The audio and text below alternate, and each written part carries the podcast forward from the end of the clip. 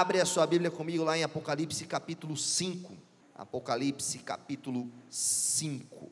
Nós passamos quase três meses nesses cinco capítulos. O livro de Apocalipse inicia com João informando que ele recebeu uma revelação de Jesus Cristo, quando estava preso por causa da mensagem do Evangelho na ilha de Patmos. A ilha de Patmos, hoje mesmo você pode procurar aí no Google, ela ainda existe, mas naquele período da história era uma ilha romana de pedras, aonde os prisioneiros do império eram conduzidos para lá, para passarem a sua vida, provavelmente até o fim e morrerem. No entanto, João sobreviveu muitos e muitos anos, e quando teve uma mudança de imperador, João foi liberto da ilha de Patmos e passou um tempo mais em Éfeso, onde ele veio, no fim da sua vida, a morrer. O capítulo 1, capítulo 1 João, então, fala da primeira revelação que ele tem de Jesus. Ele está falando do Cristo ressurreto. E a imagem que ele apresenta do Cristo ressurreto é muito importante. Por quê? Porque aquele povo que estava recebendo essa mensagem, aquele primeiro povo, era um povo que estava sendo perseguido, morto, um povo que já estava há anos vivendo após a ressurreição de Jesus. Então João apresenta a visão. Ele era, tinha os olhos como chama de fogo, os pés como bronze reluzente, um cinturão ao redor do seu peito, cabelos brancos como a neve.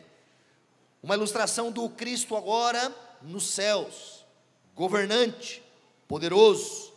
Em seguida, João nos diz o que Jesus tem em suas mãos.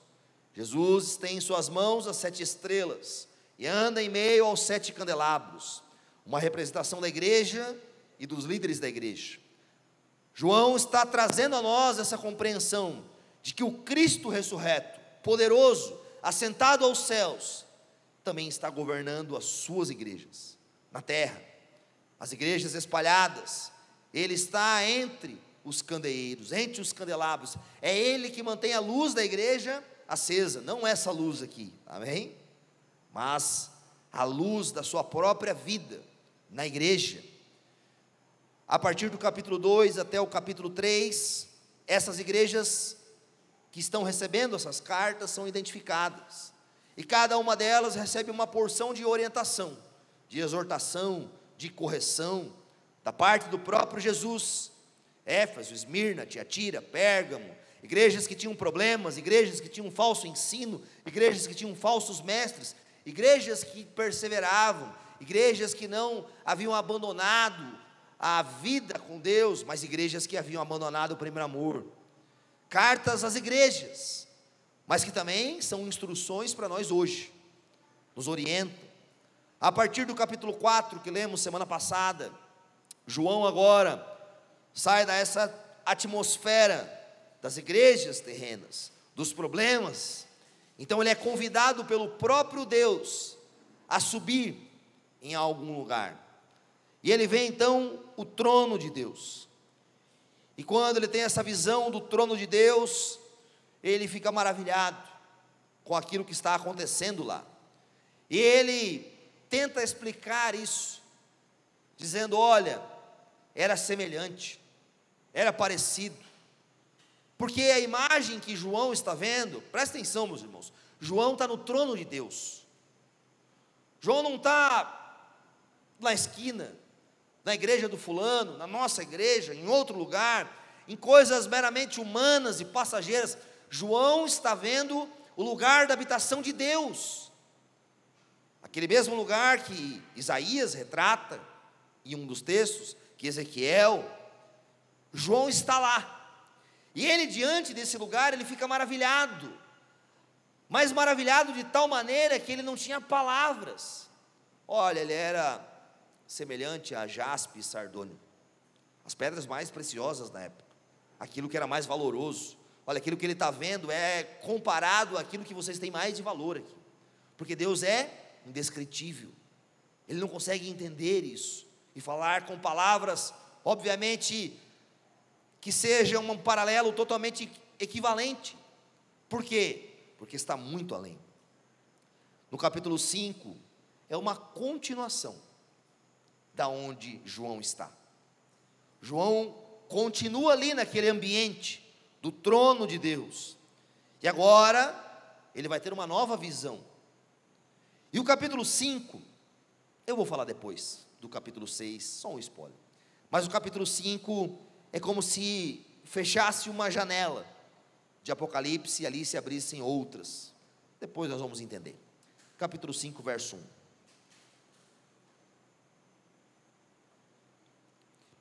Então vi na mão direita daquele que está assentado no trono um livro em forma de rolo, escrito de ambos os lados e selado com sete selos.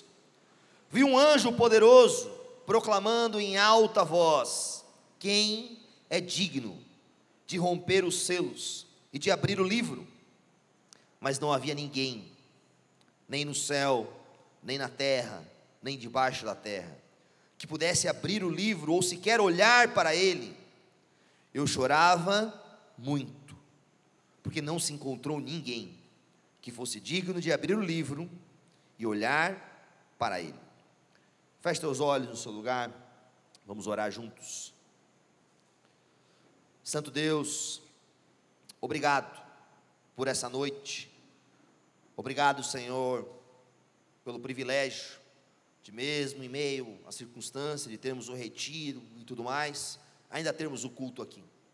Obrigado pelos voluntários, aqueles que serviram no retiro, durante os últimos três dias e hoje se dispuseram a estar aqui também. Renova a força deles, enche-os, Pai, com a tua graça, com o teu cuidado. Fala aos nossos corações essa noite, diante desse texto tão magnífico. Dar-nos discernimento, dá-nos temor e reverência diante das palavras que lemos. No nome santo de Jesus, amém e amém. Nós vamos ler o capítulo 5 inteiro, mas eu vou dividir ele hoje em poucas partes, para a gente poder conversar um pouco. Então, onde João está? Na sala do trono de Deus. Está lá. E a visão que ele tem é: então vi que na mão direita daquele que está sentado no trono havia um livro. Quem estava sentado no trono? Deus. Deus, assentado ao trono. Na sua mão direita que é uma representação do que? Da mão forte. E não que Deus seja destro, amém? Não é isso. Mas Apocalipse é um livro que traz simbologias, que traz orientações que precisam ser entendidas. Havia na mão desse homem assentado, desse Deus assentado ao trono, um livro em forma de rolo, escrito de ambos os lados e selado. Obviamente que no primeiro século, o livro não era como os nossos hoje, como um livro desse sentido, mas era um rolo. Os livros eram feitos de pergaminho, de papiro. O papiro, por exemplo, ele era uma folha de uma planta que ela tinha aproximadamente o tamanho, por exemplo, de uma folha 4 nossa. E ela era então costurada, emendada uma na outra e se fazia um, um rolo gigante. O papiro, ele, a sua condição de escrita era boa apenas de um lado. Na grande maioria eles não escreviam dos dois lados. Uma era mais lisa, outra era mais rugosa. Só se escrevia dos dois lados quando queria se escrever muita coisa. Quando queria se aproveitar, falar muito. Que livro é esse que está na mão de Deus?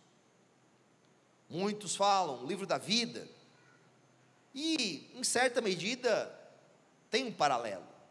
Mas esse livro que está na mão de Deus, não é apenas o livro que contém o nome daqueles que foram salvos pelo Senhor.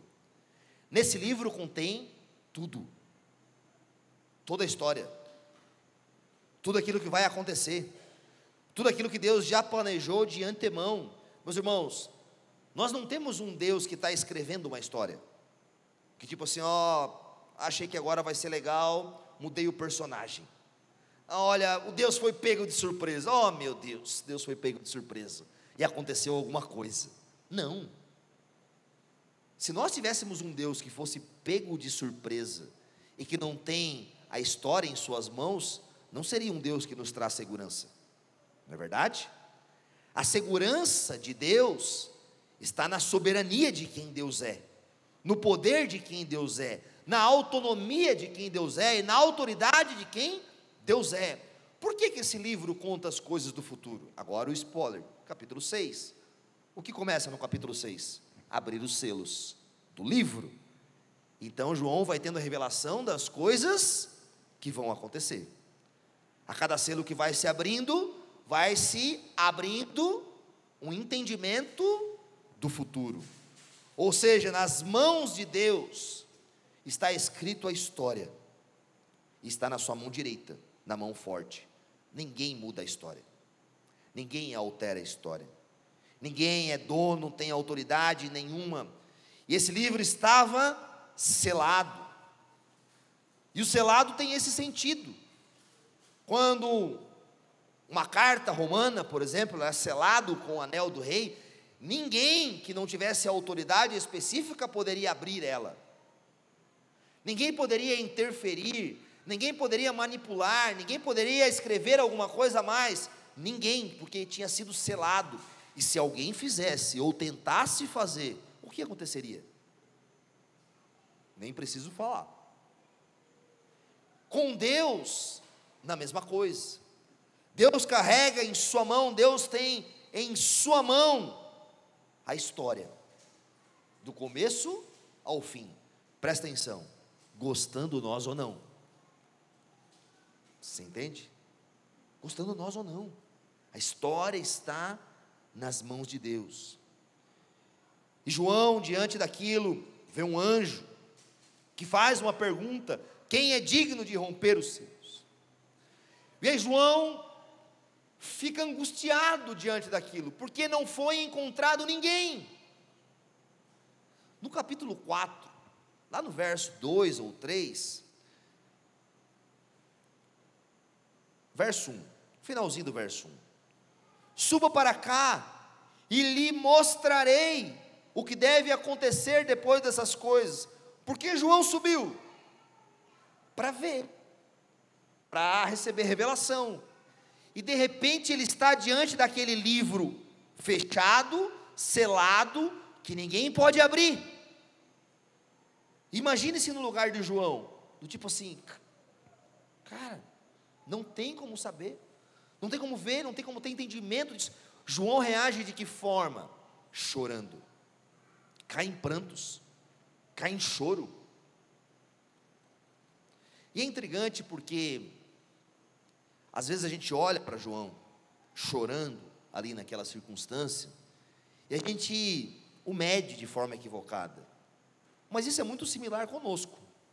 Por quê? Como nós reagimos diante das circunstâncias futuras que nós não temos autonomia? Como você reage diante das dúvidas, diante dos problemas, diante do medo, da ansiedade, de tentar antecipar, prever, ter condições de acesso àquilo que não cabe a você? Quantos choram diante disso? Não é verdade? Quantos choram diante de uma limitação humana, de uma circunstância que ela é natural a nós. Nós não temos acesso a isso. Nós não temos poder a isso. Porque o futuro à frente pertence a Deus. As coisas encobertas pertencem ao nosso Deus. Não está na nossa autonomia e por isso que isso muitas vezes nos humilha, nos rasga, nos traz dor, nos traz ansiedade, nos traz choro, nos traz um sentimento de tipo, como vai ser? E um cuidado que a gente deve ter é o quê? Quando nós não temos uma fé fundamentada e uma convicção de quem Deus é e do que Ele está fazendo, e nós pautamos o nosso futuro nas nossas mãos, no nosso esforço, naquilo que a gente acha que a gente pode, isso invariavelmente vai nos levar a um lugar ruim. A frustração, a medo, a insegurança, a incerteza, a ansiedade. João se depara com aquela circunstância, diante da pergunta daquele anjo, João fica angustiado, e ele está no trono de Deus, ali chorando, se questionando: quem é digno? E o anjo diz que não havia ninguém, não havia ninguém no céu. Óbvio que não está falando sobre Deus, mas nenhum ser celestial, nenhum serafim, nenhum querubim, nenhum dos anjos celestiais, nem nada tinha capacidade de abrir aqueles selos. Não havia ninguém na terra, não havia profetas, não havia sacerdotes, não havia levitas, não havia pastores, não havia padres, não havia ninguém na terra com essa capacidade, não havia ninguém debaixo da terra, ninguém que já morreu, nem o melhor dos homens, nem o maior dos sábios, nem Salomão, nem Davi, nem Ezequiel, nem Elias, não havia ninguém. Por quê? Porque isso é um atributo divino. Isso cabe ao Senhor. Você entende? Nós não temos poder para isso. Nós não temos força para isso. E aliás, historicamente, os malucos por aí que se deram a querer adivinhar o futuro de forma só se deram mal. A não ser que Deus abra o entendimento. E João, diante desse choro, diante dessa circunstância, agora a partir do verso 5, vamos ler juntos? Então acontece algo.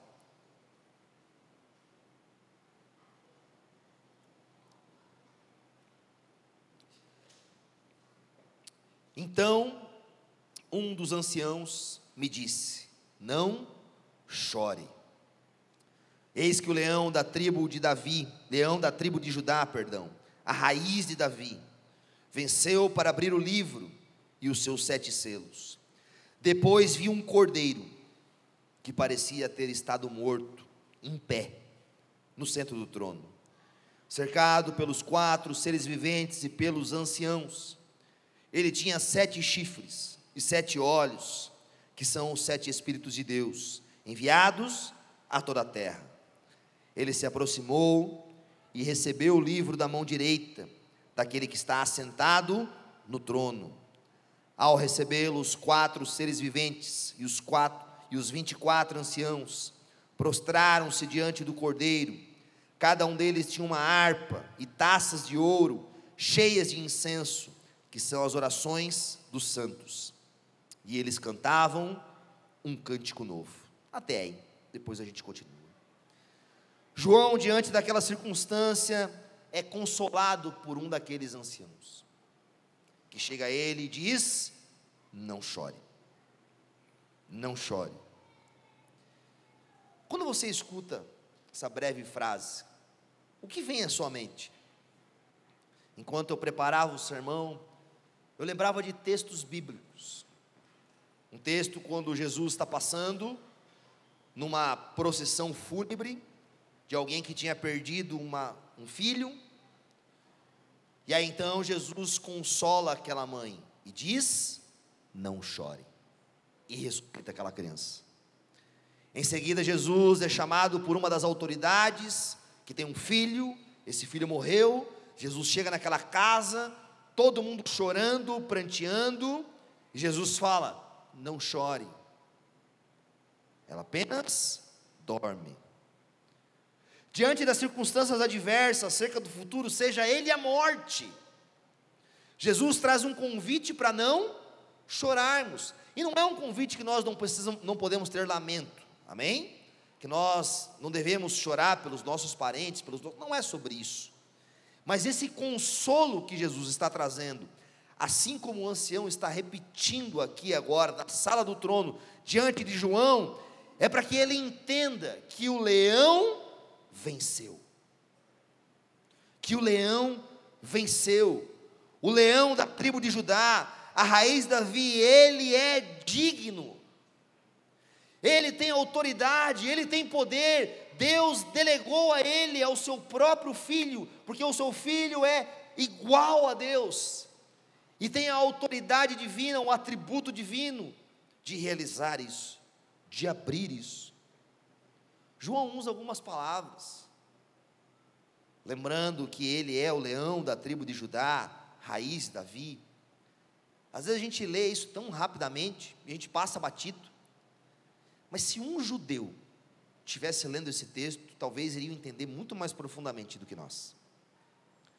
Quando Jacó, pai das doze tribos, no fim da sua vida, vai abençoar os seus filhos, um deles é Judá.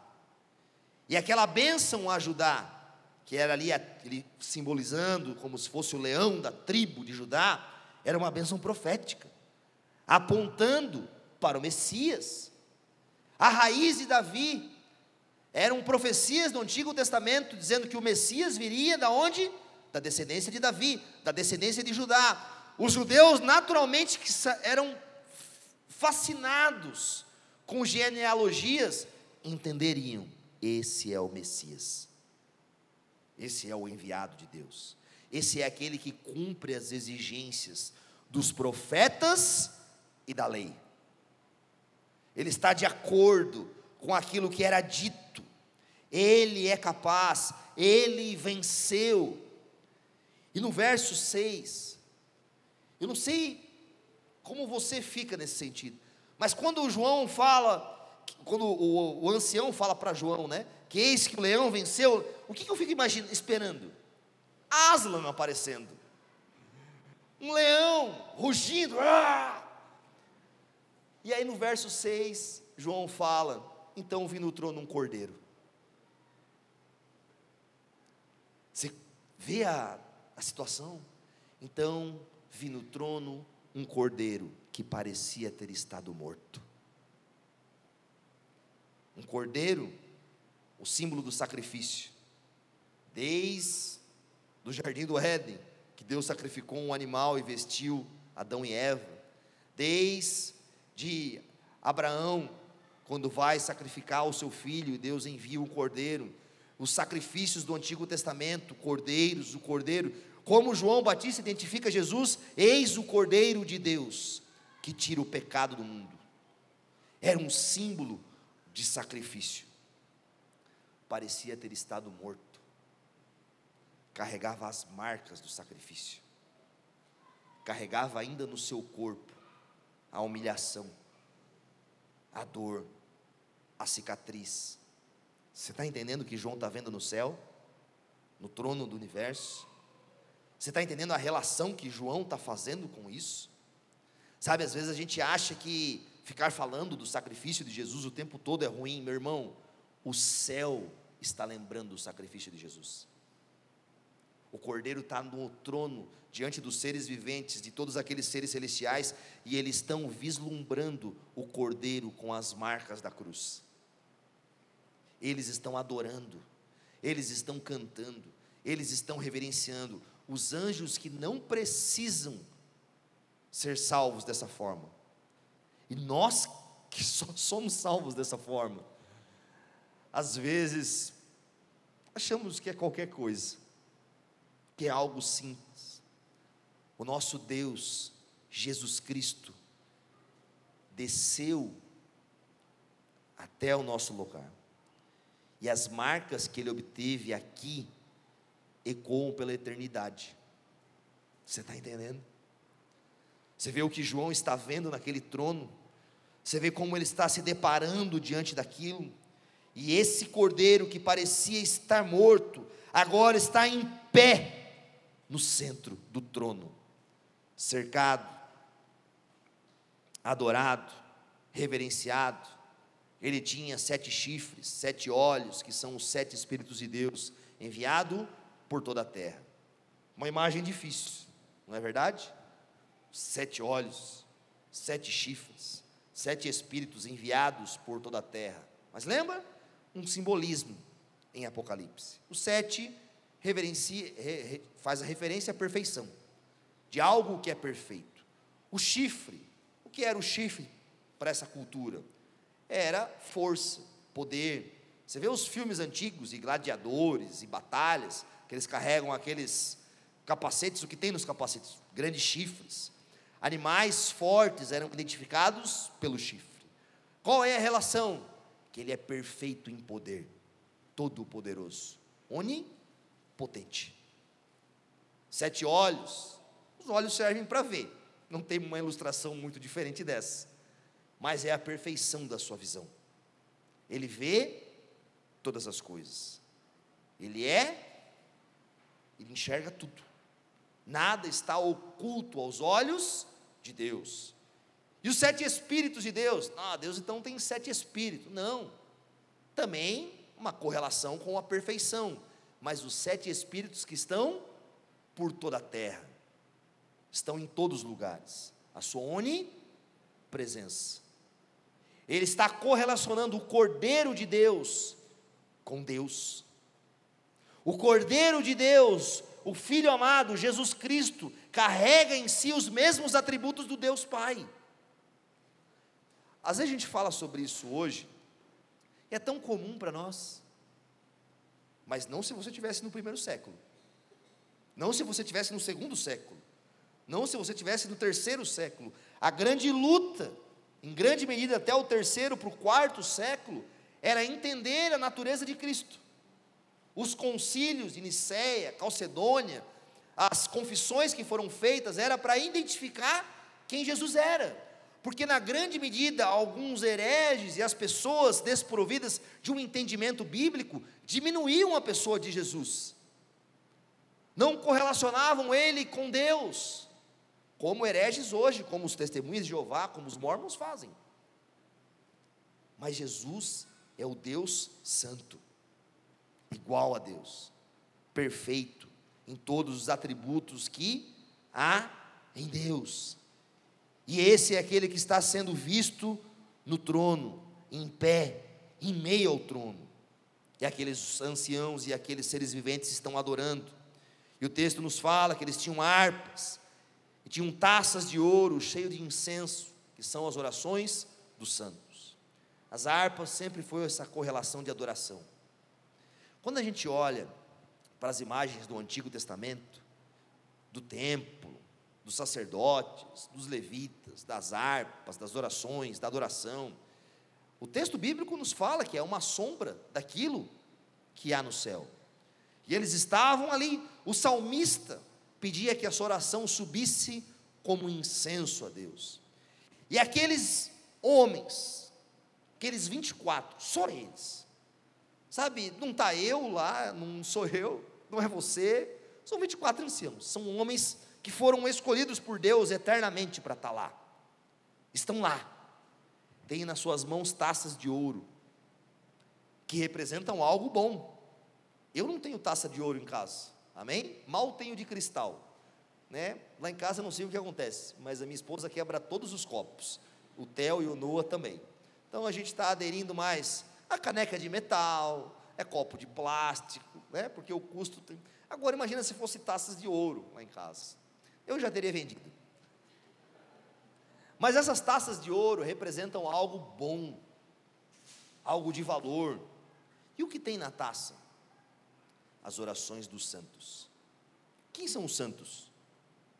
Quem a Bíblia fala que é santo? Paulo vai falar quando escreve as suas cartas aos santos que estão na cidade de tal lugar. Os santos são identificados como povo de Deus. Não que nós já fomos aperfeiçoados na nossa santidade, amém? Não é sobre isso. Mas fomos santificados por Cristo e identificados como santos diante de Deus. E esses santos que oram a Deus, presta atenção, não têm as suas orações perdidas, elas são guardadas num lugar precioso. Sabe, as suas orações, por vezes abatido, triste, ou correndo no trânsito, ou com as suas preocupações, ou com aquilo que você acha que não passou do teto, que ninguém lhe ouviu, que ninguém sabe das tuas tristezas, que nem ninguém sabe das tuas dores. Deus está falando que as orações dos santos estão guardadas em odres, em taças de ouro, porque Deus valoriza aqueles que buscam a Ele e falam com Ele.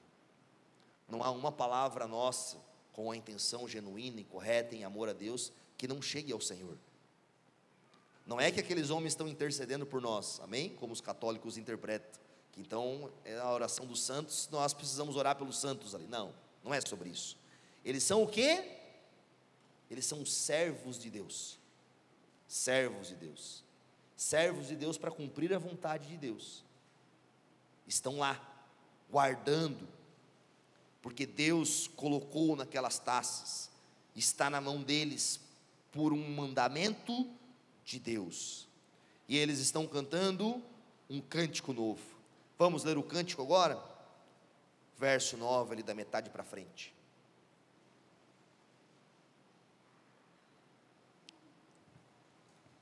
Tu és digno de receber o livro e de abrir os sete selos, pois foste morto e com teu, e com teu sangue compraste para Deus gente de toda tribo, língua, povo e nação. Tu os constituíste reino e sacerdotes para o nosso Deus. Eles reinarão sobre a terra. Então olhei e ouvi a voz de muitos anjos milhares de milhares, milhões de milhões. Eles rodeavam o trono, bem como os seres viventes e os anciãos, e cantavam em alta voz: Digno é o cordeiro que foi morto, de receber poder, riqueza, sabedoria, força, honra, glória e louvor. Depois ouvi todas as criaturas existentes no céu, na terra, debaixo da terra, no mar, e tudo o que neles há, que diziam: Aquele que está assentado no trono e ao Cordeiro, seja um louvor, a honra, a glória e o poder para todo sempre. Os quatro seres viventes disseram: Amém. E os anciãos prostraram-se e o adoraram. No início do capítulo 4, João, na sua visão, da sala do trono. Naquele primeiro momento, ele está diante de Deus, Deus Pai. E eles estão cantando: Santo, Santo é o Senhor Deus Todo-Poderoso, o que era, o que é e há de vir. Agora, nesse mesmo ambiente, onde aparece diante deles o cordeiro, com as marcas do sacrifício, mas um cordeiro que agora está vivo, parecia estar morto, não está mais. Não está mais morto, está vivo, ressuscitou, está ali sobre o trono de Deus, em pé. Então aqueles homens agora etoam um cântico de adoração direcionado ao Cordeiro. Só Deus era digno de adoração. Então esse Cordeiro é Deus. Ele é o Deus Todo-Poderoso, que tem poder de abrir os sete selos mas o texto fala algo muito emblemático. O texto começa a ilustrar para nós gente de toda tribo, de toda língua, de todo povo, de toda nação. Gente, pessoas, todas as pessoas, os brasileiros, os portugueses, os americanos, os africanos, os homens desse século, os homens de séculos passados, os homens de nações que já não existem mais, de impérios que não existem mais, todos, toda a humanidade, óbvio, a humanidade que foi salva, ok? Todos aqueles que depositaram a sua fé em Cristo, estão lá diante de Deus. Muitos anjos, milhares e milhares, milhões de milhões. Meus irmãos, às vezes eu estou aqui na igreja, né, a gente hoje tem 70, 80 pessoas, às vezes tem um pouco mais, às vezes um pouco menos. Às vezes nós estamos cantando aqui. Cara, já sobe um sentido de uma atmosfera da presença de Deus, um quebrantamento. Eu sinto às vezes o medo, o temor. Eu tenho certeza que a banda e várias coisas. Imagina esse lugar com milhares e milhares, milhões e milhões, todos os anjos lá reunidos todos esses seres celestiais criados por Deus, juntos, diante desse cântico de adoração, rodeando o trono junto com os seres viventes e os anciãos. No verso 13, João fala: todas as criaturas do céu, todas as criaturas da terra, todas as criaturas debaixo da terra, todas as criaturas do mar. Do que ele está falando? Quando nós lemos Apocalipse, que eu vou falar agora é um pouco difícil, mas é, depois você pode pesquisar e entender um pouco mais. Apocalipse é um livro que ele é escrito de uma forma de paralelismo progressivo. Ok? O que, que é isso, pastor? Ele tem textos que vão se correlacionando e crescendo até novos céus e nova terra. E quando você vai passando por eles, você tem uma imagem do fim, mas ainda está nesse progresso. E essa imagem do fim vai se aperfeiçoando até o final. Aqui João está vendo uma imagem do fim. Está vendo uma imagem de quando? De quando o propósito de Deus em sua criação será completo. Em que tudo e todos louvarem a Ele. Em que todos entoarem adoração. Sabe, hoje às vezes a gente olha para a nossa esfera, para a nossa terra, para o nosso tempo, para a imagem que temos, a gente acha que isso é impossível. Meus irmãos, presta atenção: Deus não errou, Deus não erra. Os propósitos de Deus não foram falhos, Deus não foi equivocado, a história não está largada ao fracasso, ao desdém, a qualquer coisa, não. João está pintando um quadro para nós, mas não só para nós. Quero pedir para a banda subir. Imagina aquele povo do primeiro século. Aquele povo que estava sendo morto pelos soldados romanos. Estavam sendo queimados, estavam sendo crucificados, estavam sofrendo todo tipo de perseguição e olhavam para o fim da história de uma forma trágica. O livro de Apocalipse, ele é um chamado à esperança um chamado a uma convicção: Deus venceu. Os planos de Deus não foram frustrados. Talvez agora nós sintamos um pouco de dor, de tristeza, não conseguimos ver essa imagem de forma tão clara, mas essa história já foi escrita e revelada por Deus para que o teu coração se encha de esperança. Tente se imaginar nesse lugar. O trono de Deus. Todos os seres, todos os anjos, todas as criaturas, tudo aquilo que foi criado, vivenciando o propósito pelos quais foram criados. Adorarem a Deus. Toda a criação juntas em um único som, entendendo quem eles são, o que eles fazem e para o que eles foram criados. Esse é um chamado para nós hoje. Você foi criado para isso. Você foi criado para se render diante de Deus poderoso, para exaltá-lo, para cantar ao nome dEle. E quando nós vivemos e exercemos algo na nossa vida que é contrário àquilo que nós fomos criados, certamente dá problema. Não é verdade? Experimenta pegar o seu carro e andar na pampulha na lagoa, lá dentro. Certamente ele vai falhar. Experimenta pegar o barco e tentar com ele no asfalto, andar com ele no asfalto. Certamente ele vai falhar. Experimenta dar comida dos porcos aos seus filhos. Certamente o estômago dos seus filhos vai falar. Experimenta viver longe do propósito pelo qual você foi criado.